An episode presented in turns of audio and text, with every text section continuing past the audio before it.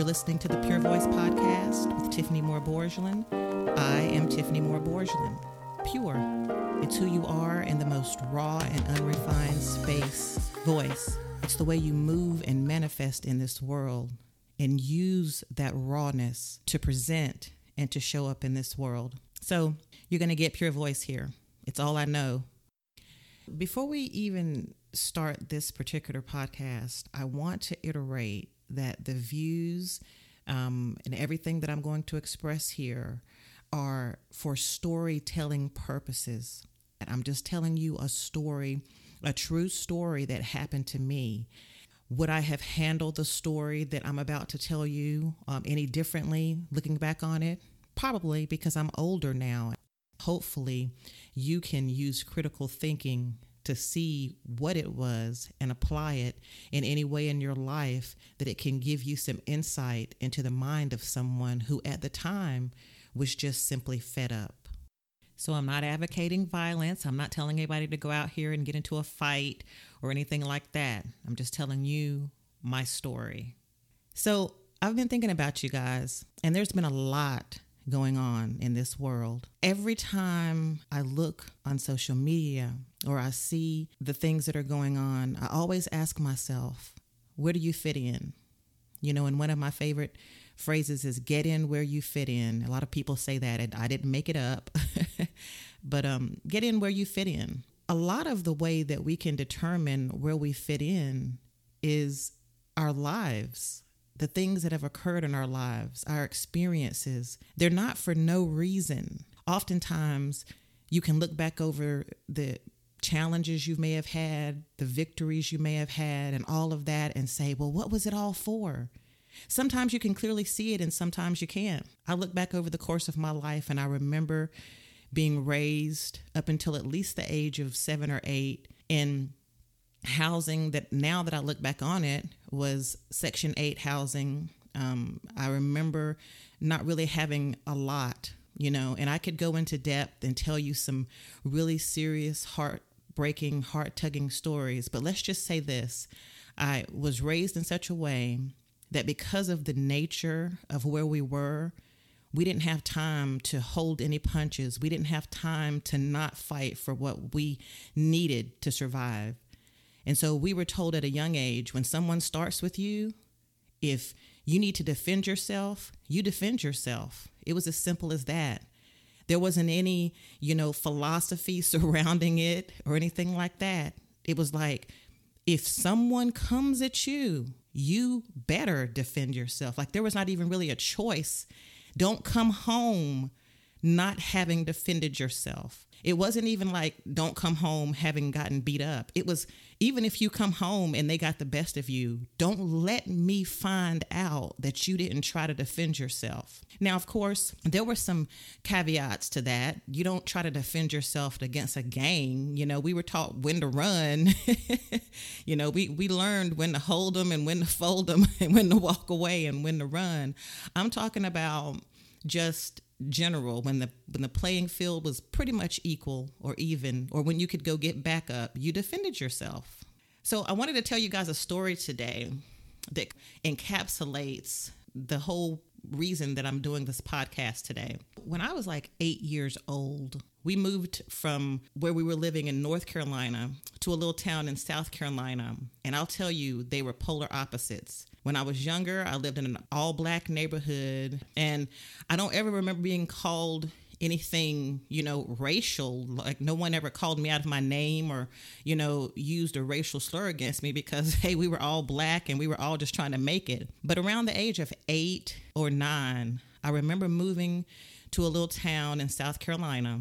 And that was the first time someone ever came out of their face and fixed their mouth to call me a racial slur. And it became something that you kind of got used to hearing, but I was still shocked that people were saying the word the way they were saying it to me. So, what I learned was you can't give people an end to the degree where they just get comfortable with stuff like that. And I couldn't get comfortable with stuff like that. So, within the first, I guess, six or seven months, I found myself in many playground fights, letting people know I'm not the one. I'm not the one. I will bring every bit of what I've known for this first eight years upon you if you want to start talking out of the side of your neck. Fast forward, we moved from that one little neighborhood where it was very prevalent to another neighborhood by the time I was 13 where it wasn't as prevalent. But when people tried to lay into you with their racial slurs, they were real tricky and sneaky about the way they did it. So I remember I used to walk up to the laundromat because it was an apartment complex, and so it was a shared laundromat area. And there was this one particular girl who just decided she was white. She just decided she just didn't like me. I mean, I moved to the neighborhood. I tried to be nice and cordial to people, never one to kiss up to anyone, but certainly one to try to introduce myself and be initially civil and kind of see where it was going to go.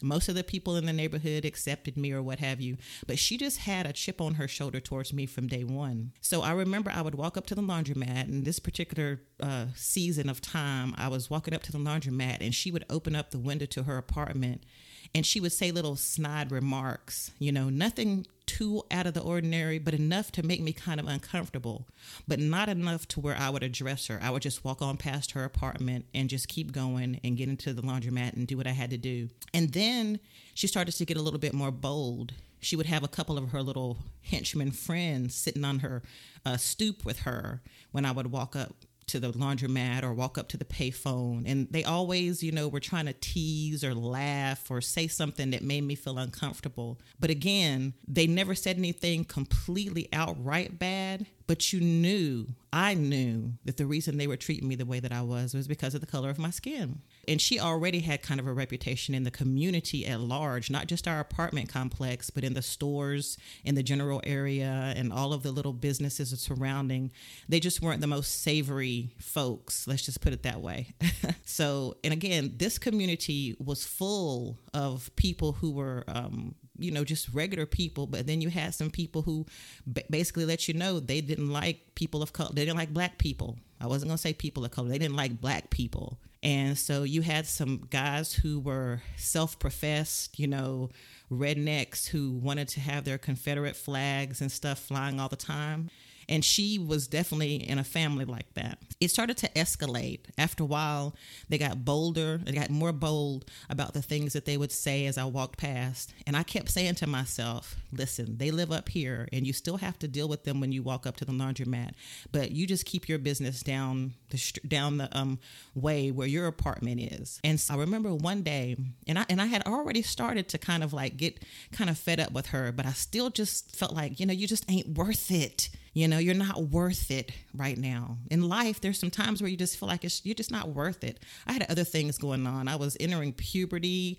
Um, it was just stuff you know in my own home life. I just didn't have time for it. One day i was sitting on the stoop with a couple of my friends. We were just talking and then here she comes walking down to the area where our stoop was and you had to pass my apartment somewhat in order to cut through this little trail in the woods to head up to where all the local businesses were. That's where we would walk or ride our bikes up to get candy and things like that.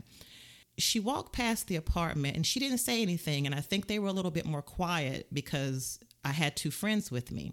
And then as they passed the apartment and got to the edge of the woods where the trail was, where you would kind of disappear into the trail to go through the woods to then get up to the main street, to cross the street, to get to all the little commerce, you know, the businesses and things. When she got to that little edge of the woods that was kind of a little bit further away from us, she turned around and she looked right at me from afar and said, Hey, black monkey bitch, without exchanging even a look or a glance at my friends. Not one word was spoken. I stood up. And I remember thinking in that moment, we are down here on a nice, bright, sunny day, giggling, talking about boys, talking about clothes, talking about our favorite songs on the radio, you know, it's a nice, beautiful summer day. Like, seriously, chick, why? Like, now you're in my space. Now you're in my territory. Now you're restricting my right to be happy even on my own damn stoop. So I stood up and something just snapped. Something just snapped. And I took off across that parking lot. And when she saw me running towards her, she took off with all her might, running through those woods, her and her friends, laughing and giggling as if this was an adventure.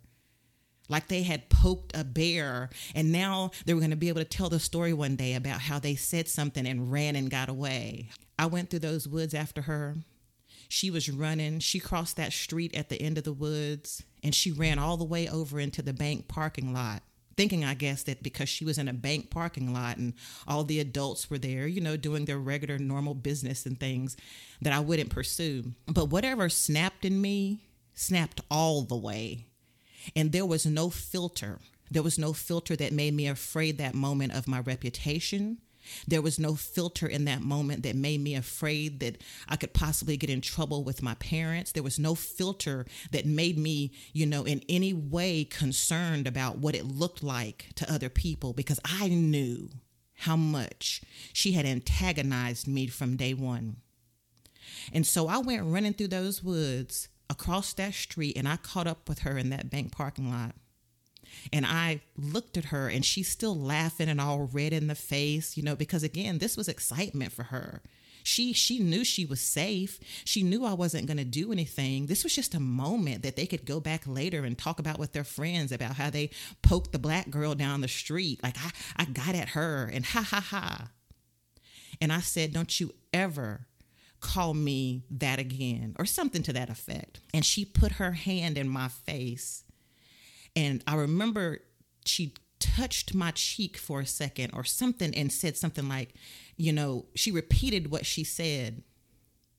And y'all, when I tell you that I tore into her and slung her all over that parking lot with no thought or concern for the consequence of the moment, only knowing that in that moment I was fighting for my literal freedom. I was fighting for my right to walk up to that laundromat and wash my clothes in peace. I was fighting for my right to sit on my own stoop in peace because I feel like she was going to escalate even further. I know in my spirit, in my ancestral spirit, I know that if I had continued to let her get away with it, mocking and provoking, that she would have got me or she would have tried to get me, probably alone and with other people to help her. I just sensed it. I had enough trauma response built up in me from certain abuses that I had faced in my past already at that point to know what escalation was going to was feeling like. I knew what violence was going to come from me allowing her to continue. I knew that I would at some point be caught unaware and that she would have escalated the language to eventually the, even the fact that she put her finger in my face the way she did let me know she was just chomping at the bit to become physical with me but not that bright sunny day this came to my mind especially because of a lot of the stuff that's going on in our country right now it came to mind because a lot of people are out here trying to tell you that you should be able to not only poke the bear, but then decide how the bear responds. No, no, no. But I thought you were a holistic voice coach. How are you advocating violence? Isn't holistic like, you know, meditating and, you know, herbs and teas and all of that? honey, listen, yes, I have a cert- certification in herbology. Yes, I meditate. yes, I believe in um, all the things that come with physically finding a place of restorative and meditative peace within yourself. I also believe when someone challenges your very right to exist and be happy and breathe the same air that they breathe, without having to always bristle in their presence that you deserve the right to confront and or fight back. Now, I remember that particular situation because something else happened on that day. Once I finished dragging her through that bank parking lot with those drive-through tellers looking with their mouths wide open, with those adults doing their business in the in the drive-through line looking like, oh my God, with with my friends, you know, just kind of sitting there waiting for her friends to jump, but they never did. Once all of that finished, and then with the adults driving up and down the street who were witnessing it as well, some slowing down to see her get all the way drug. Once all that happened, I just knew I was in trouble. I was like, you know what? You got that out of your system, and you had to let her know because this is somebody that lives in your community, rides your bus, is going to end up in school with you, you know, or goes to school with you. You can't get away from her. She's not going anywhere. Now, at the age I was, another reason that there wasn't a filter there was because I was young. That filter that they say comes in, you know, that filter in the brain that becomes fully formed when you're in your mid to late 20s. It wasn't formed yet. So maybe that was part of it.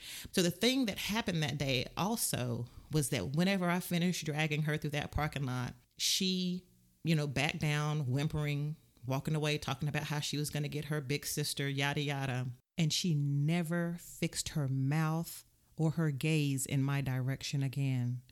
And I remember there was this one dude, this one white dude, uh, one of those self professed rednecks based upon the bumper stickers and stuff that he had all over his car.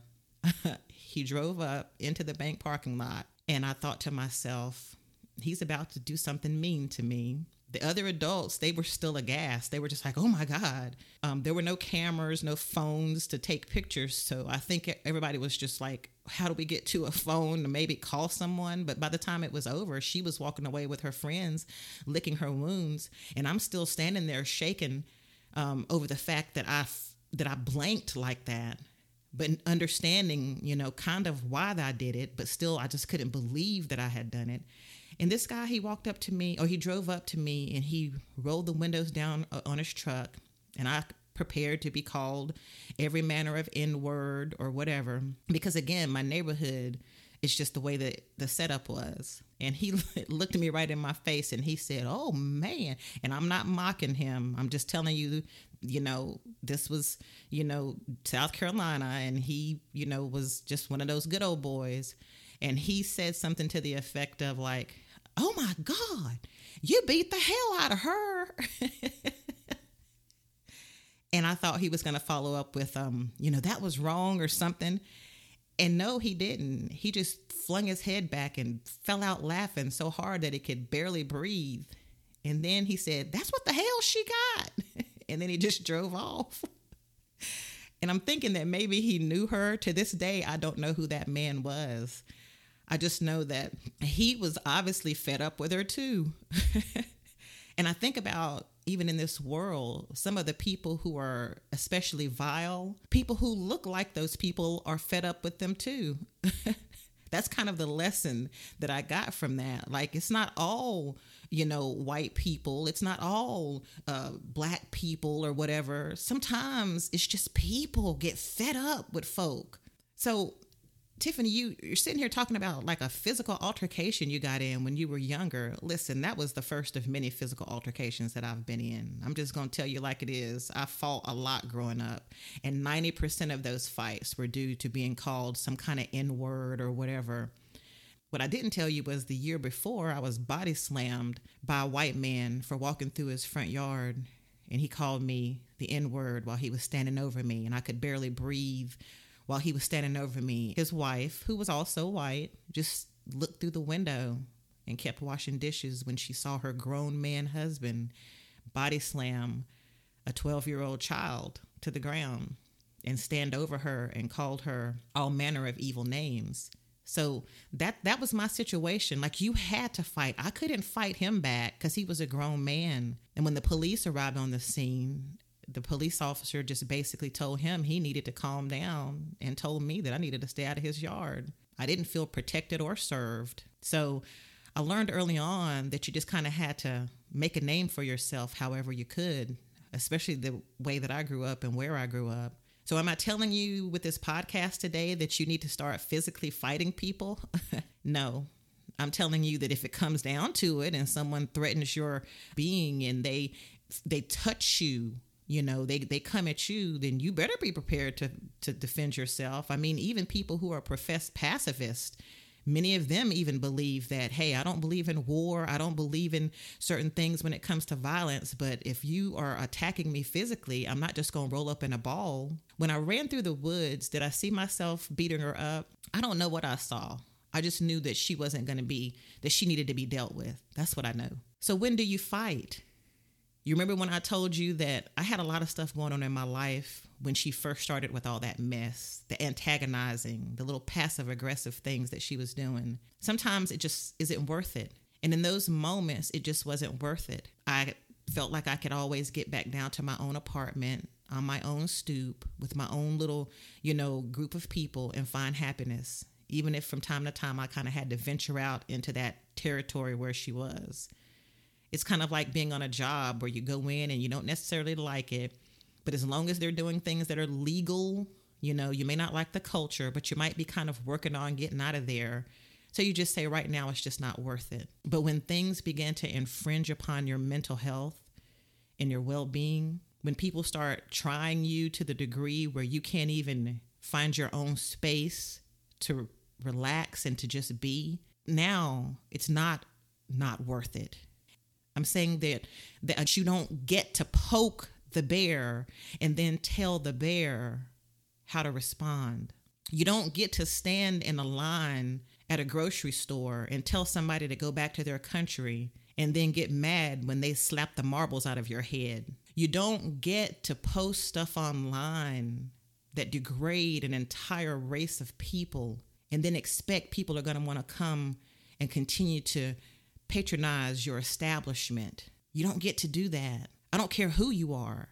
This is about people, treating people fairly and allowing people the pursuit of life and liberty, the ability to come and go and not feel attacked, the ability to just be human, the ability to open your eyes every damn day and just walk and breathe freely. That is what I'm talking about. People are tired. There's a lot going on. But when I thought about that story, it was like the universe was reminding me that there are times that you have to fight. So, how do you fight?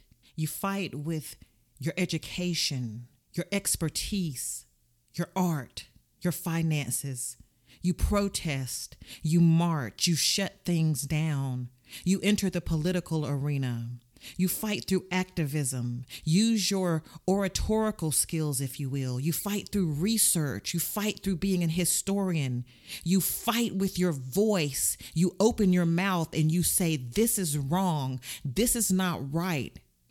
At some point, all of us are called to the front lines. The front lines aren't always what you think they are. When you hear someone crying out near you for help and assistance and you see that they're being wronged, well, honey, you're on the front lines in that moment. So that's how you fight. That's when you know to fight. Some people might say, well, I don't hear you saying anything about, you know, fighting spiritually, you know, or anything like that. Listen, I fight with every resource available to me, my spirituality included.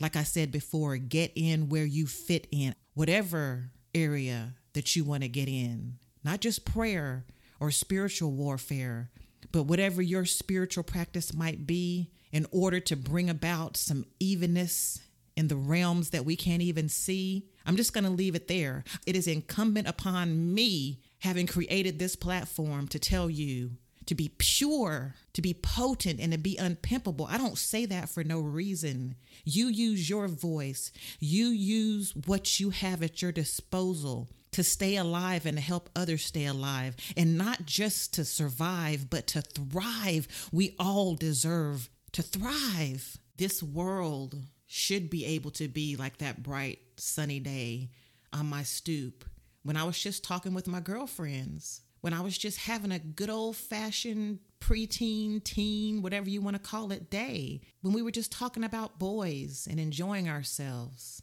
You should be able to go to the park cook out with your family and enjoy yourself without somebody coming up to you and challenging your humanness or your right to be or to be somewhere. So, how do you fight in that situation? With your camera, with legal aid. That's how you fight. How do you fight when someone physically confronts you If wisdom prevails and you feel so led in the moment, then maybe, I don't know. I'm not here to tell anyone to throw hands. You fight with allies, people who are there to say, I will leverage what I have to see to it that we can create and be and prosper on the most even playing field that we can possibly have in our lifetimes. Understanding that this probably won't be over in our lifetimes, but in my lifetime, I plan to shovel as much dirt as I can to make this playing field even. I plan to make sure that my fellow man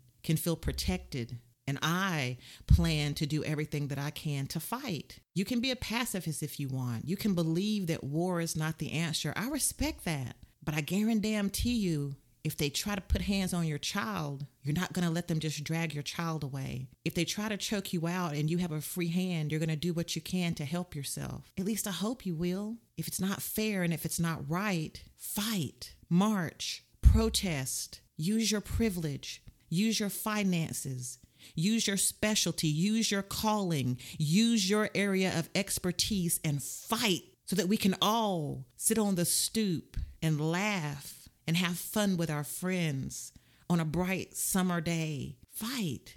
Listen, I'm out of here. Protect yourselves, protect your energy, protect your mental health and your well being. Audre Lorde said that your silence will not protect you. Stay pure, stay potent, and stay unpimpable.